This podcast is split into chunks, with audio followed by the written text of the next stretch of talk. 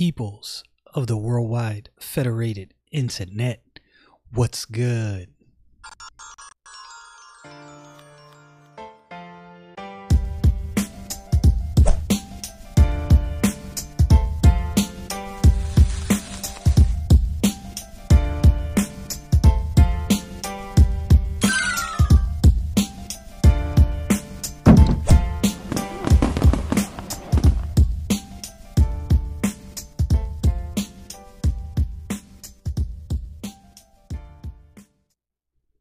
Thank you for joining me. Thank you for joining me on this episode of The Thinkening. You could be anywhere, listening to anything, watching any video, but you are here with me listening to The Thinkening. And I always want you, the viewers and listeners, to know that I greatly appreciate this. We are in what I call the full on fear factory. When I go to work and I overhear conversations about the coronavirus, when I hear how people talk about it, when I hear what people think, when I hear people's concerns, people's fears, what I realize is rationale is all but gone people have given over their rationale to the mainstream, I would say, puppeteer media, is what I would like to refer to it as. Because what you have is you have a group of people who are behind the scenes pulling the strings of information that is influencing the actions of the people who listen. They are information puppeteers. And I've listened to the mainstream media for the past nine months sell fear, despair, and dread non stop. Non stop. the coronavirus is not a fake virus. We don't really truly know the origins. We don't know if it was created in a lab. We don't know if it was done on purpose. We don't know if it was a biological weapon. We don't know these things. Those things are all possible. No one has definitive 100% um, non disputable proof. But that doesn't mean those things are not possibilities. And to rule those things out is naive.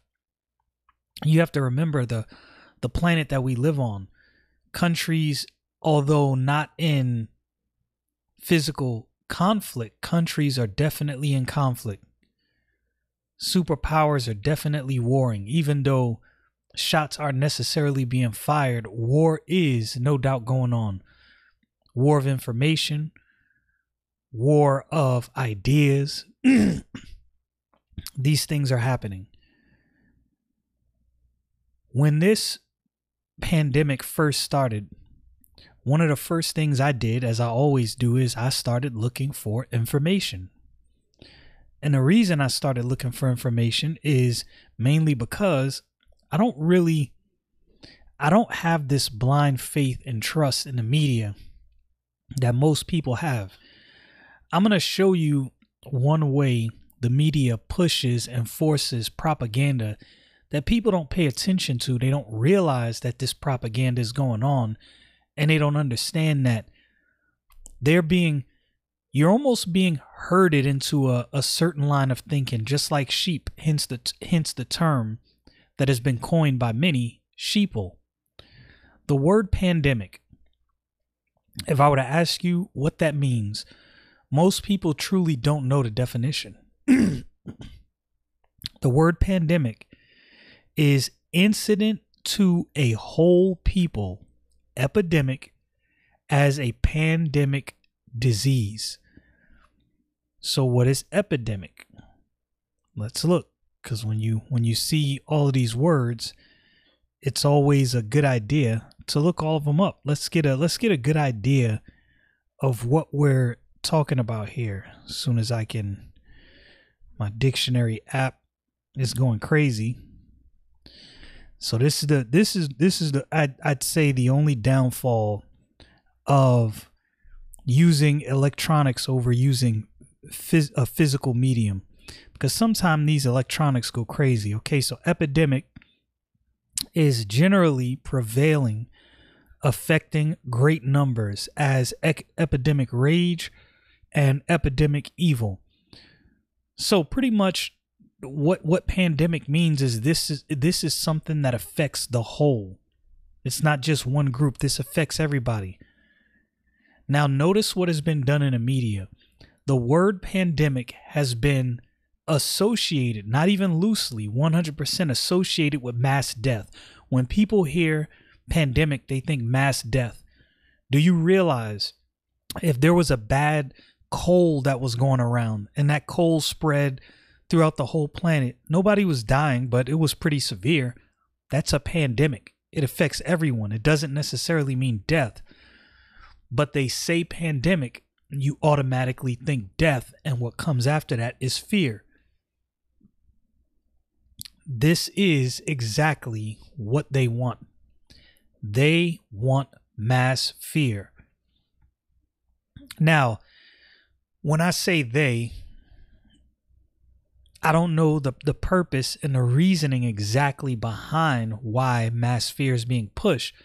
But let's just let's let's think about some things that we know about fear. People who are afraid don't think rationally. People who are afraid are more willing to give. That's why torture is often used when information is required from people because you torture them. They're not only in fear for their life, they're in fear that they will be tortured to death. Who, who do you think wants to be tortured to death? I know I don't. I don't think anybody would want to be tortured to death.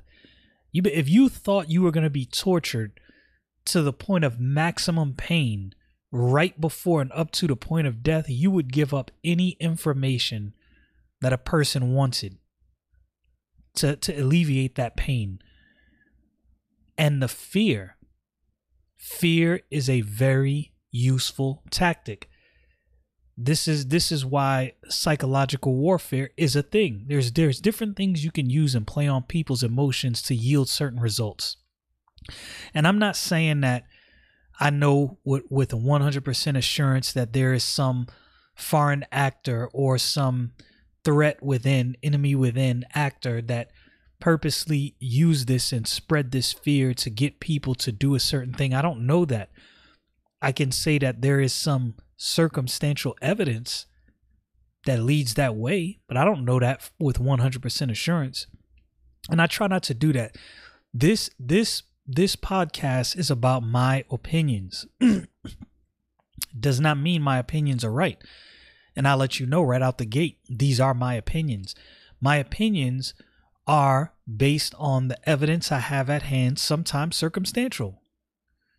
So I, I try my best not to sell you something as 100% true if it's just my opinion. It's just my opinion. It may or may not be true. But the fear factory and the fear that has been constantly in the news, you see death tickers where they're showing you how many people have died as a result of coronavirus. And there's things about that death count that nobody's paying attention to. So I want to talk about at least one of these things. When all of this first started, when the White House was doing daily coronavirus briefings, Dr. Birx said something. She was part of the coronavirus task force, and she said something that bothered me. And it realistically, it should have bothered everyone. She said out her own mouth on public television, streamed across the internet for everybody to see. She said the coronavirus deaths that we report where she I can't remember her exact words. I'd have to find the find the the video. But she said we are we are liberal in how we count coronavirus deaths. You know what that means to me? That means if a person goes in that has heart trouble, severe heart trouble, and they had they contracted coronavirus, and they passed away, unfortunately, that would be classified as a COVID 19 death. The reason this is problematic is this tells me that the numbers that you see when it comes to coronavirus deaths, although all of these people may have had coronavirus, the numbers don't tell the true story. the true story is if you have a comorbidity, you have some underlying condition that is very serious then your immune system is already compromised. Most people who have compromised immune systems, even during regular, normal cold and flu season, they are very, very cautious. Most people who have had severe illnesses and autoimmune disease for years, they already wear masks and gloves and are already cautious during cold and flu season. This is not a new thing. So, my problem and my issue is we've been treating this coronavirus differently as though it affects people differently. Now, it doesn't mean that it doesn't mean that if you don't have a comorbidity, you can't die from this thing. That's not what I'm saying. What I'm saying is your survival survivability is very high if you're in that category. You don't have a comorbidity, you're relatively healthy, you take care of yourself. Not saying that that's a, a that's a hundred percent assurance, but this virus, from what I understand, I might have the number slightly off, but from what I understand, it has a 99.75 survival rate or something like that. When on the planet Earth has it ever been a smart or wise idea to lock the whole planet down for a virus that has a 99 point anything survivability rate. You didn't see people going this crazy during the Ebola virus scare. Now, from what I understand, Ebola virus isn't as easily um it, it isn't as transmissible as the coronavirus, so I understand that. But nonetheless, Ebola is way more deadly. Way more. And when there was the Ebola virus scare, and it was a scare that was worldwide. You didn't see any of this. I don't understand any of that. N- none of that to me makes sense. I can't make that make sense. I can stick my head in the sand and act like I don't see what I see. But I always say once you see something, you can't just unsee it. I can't just unknow something. I mean, I guess I could contract early Alzheimer's and forget things, but I can't literally know something happened and just at the drop of a dime unknow that. Why is the fear porn pushed so much? Like I said, when I hear people talk, when I hear how they talk at work, when I hear out and about just overhearing conversations, I think to myself, the media has really done a great job of convincing the entire United States that the that we should be locked down that the government should be able to tell us where to go, what to do, whether we can work or not, make money to feed our families, open our business. That's absurd. If somebody would have just came out outright and said that, 11, 12 months ago, I think most people would have said, nah, bro, you bugging. That's not happening here. But somewhere along the line, people realized they can make use of fear. Now, maybe when this all first started, it was simple. We didn't know what to expect. We saw the videos coming out of China, so we wanted to take precautions. Two weeks to two weeks to slow the spread. That was almost nine months ago. 10 months ago, something like that. Here we still are. Here we still are playing these silly games. And they're talking about the virus making or coming back or an uptick. So they're going to do the same thing over again. If it didn't work the first time, it's not going to work the second time. Clearly, this is not something we can control. That is something that in my own life I've had to learn There's certain things you just cannot control. And us humans, we have this we have this idea in our head that we can control everything. We can do something about it. What are some things you just can't control? There's nothing you can do about it. It is what it is. It's gonna be what it's gonna be. then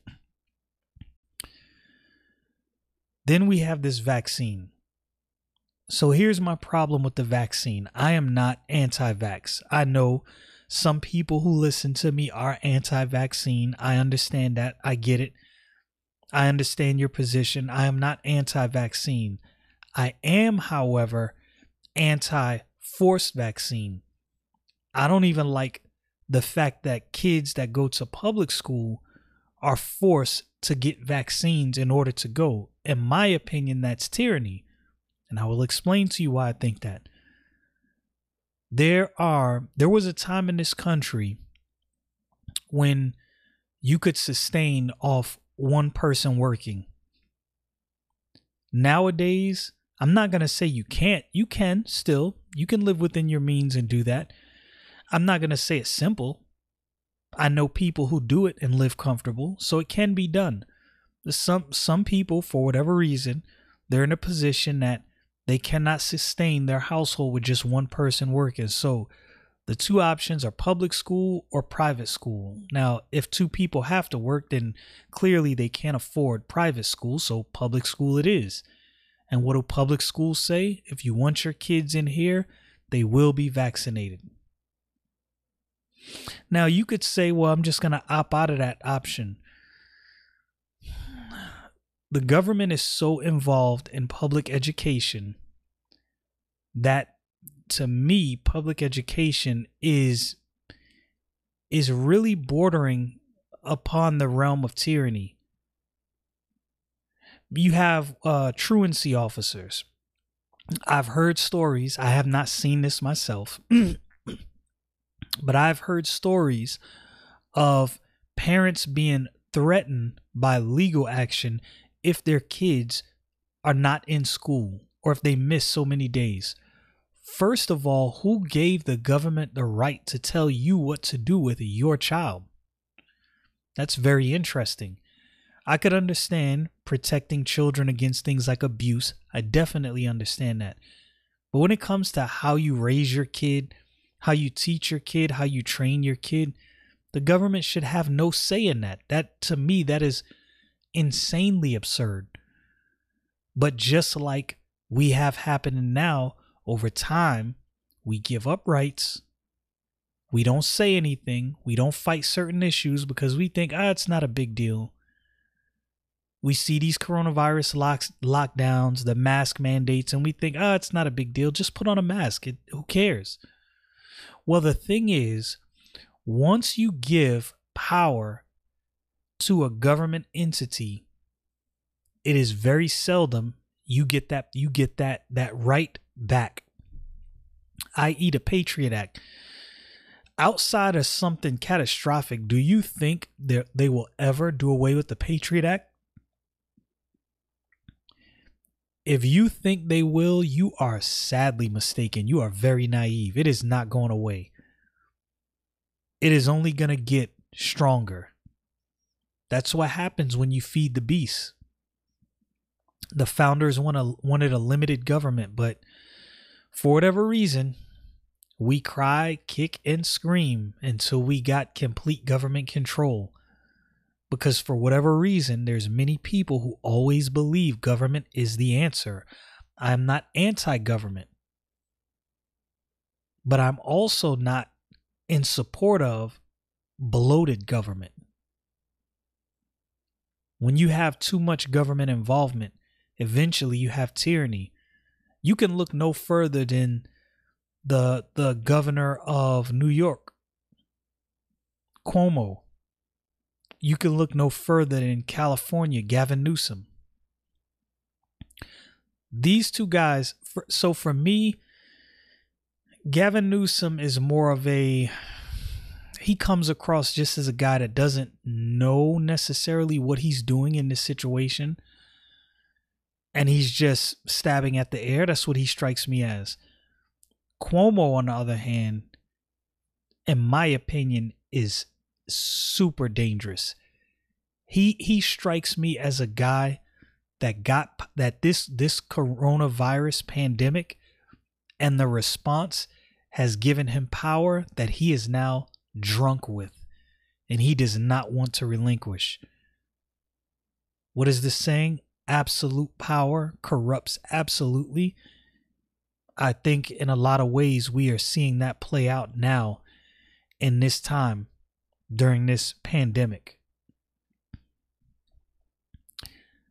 This vaccine, again, I'm not anti vax. We have a vaccine that was rushed out w- within, you know, under a year, under a year, under a year. Let that sink in. Most vaccines take years and much research and many trials. I feel like we are going to become test subjects to this vaccine, and that's what I have a problem with. I've made some determinations to myself. I am no I am no revolutionary and I don't want I don't want to come across that way. I don't want to give you that impression, but I have decided and determined if my employer comes to me and tells me that I'm required to get this vaccine to stay on a job, I probably will be out of a job. That's not because, again, I'm, let me stress this, is not because I'm anti vaccine. I don't trust the speed at which this vaccine was produced. There's not enough research. We don't know enough about it. From what I hear, this was an experimental method, even of creating a vaccine. That doesn't give me a warm feeling. I had a traveling job for years. I was also in the military. In both situations, I was required to get vaccines. The military because they require it, and the traveling job because there were certain places I went to that required vaccines. Of my own free will, I took that job understanding I was going to have to get these vaccines. The vaccines that I received were vaccines that, yes, there were some side effects, but again, let me reiterate and stress this was of my own free will. I took this job. And these were vaccines that, at least at a minimum, had years of study and research that I could look into and at least know whether this was a risk I was willing to take or not. With this coronavirus vaccine, we don't truly know the risk. How is it? How is it that that that a group of people can tell you what risk you should take. You, uh, some of those people can argue there's a risk in not taking a coronavirus vaccine. Okay, um, let me run with you there. There's also a risk in taking an experimental vaccine that we don't have enough research, trials, and studies to really know what is going to be the adverse effects long term. That's that's not a risk I'm comfortable taking. There's certain risk I am comfortable taking. That's not one I am comfortable taking. No government or entity should have the right to tell you what you can and can't put into your own body. Now, I know some people, knowing I'm a believer, what you're going to say right there is, well, what about drugs? What about drugs? I'm going to tell you what I feel about drugs. This is probably one of the few areas where I agree with libertarians. I don't like drugs, I think they're harmful. But if this is something a person wants to put in their body, who, who am I to tell them what to do with their body? That's something they have to stand before God with. Right? I am not their Lord. I am not their God. I don't like this rush vaccine. I don't like the fact that we don't really know much about it. And now I know there's some people out there, some of my Trumpites. Now, when I say Trumpite, that's not a slight. Let me let me explain myself.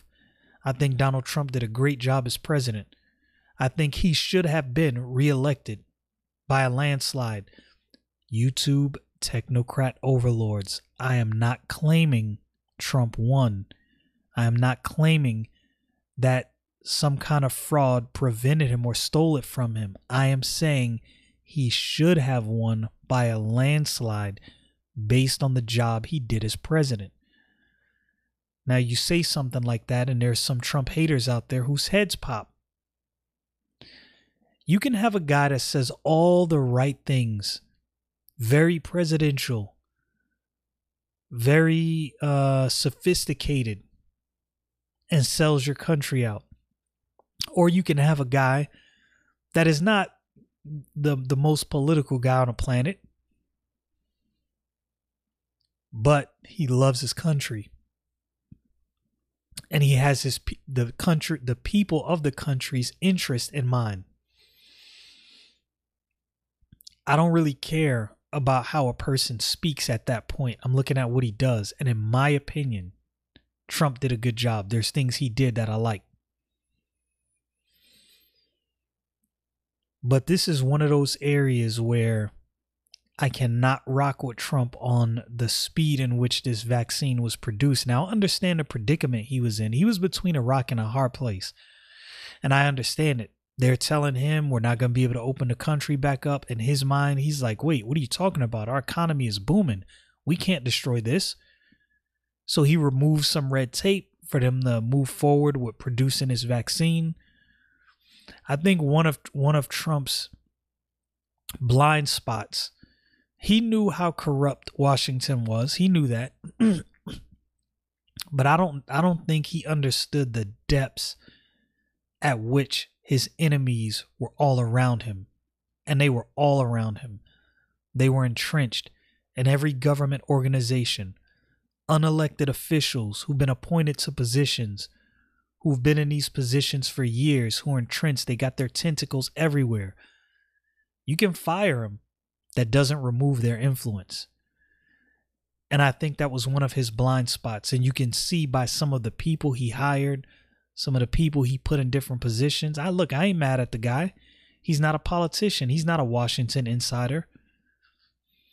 And I think that was his blind spot. And I think there's people who worked to manipulate his desire to see the country survive and thrive. And that's unfortunate. Time will tell. But the fear factory that we have pushed and the decisions it's causing people to make is horrendous. People are so afraid of the coronavirus. Let me reiterate a virus with a, let's just say 99.75. I don't know the exact number, but I know it's 99 point something survival rate. People are willing to throw away all of their freedoms, are willing to give away just any any freedom for some false sense of safety from this virus. Mask. From what I understand, from the reading I've done, there's certain masks that work in preventing um, particles as small as a virus from being inhaled. Those are N95 masks. You don't see people wearing N95 masks.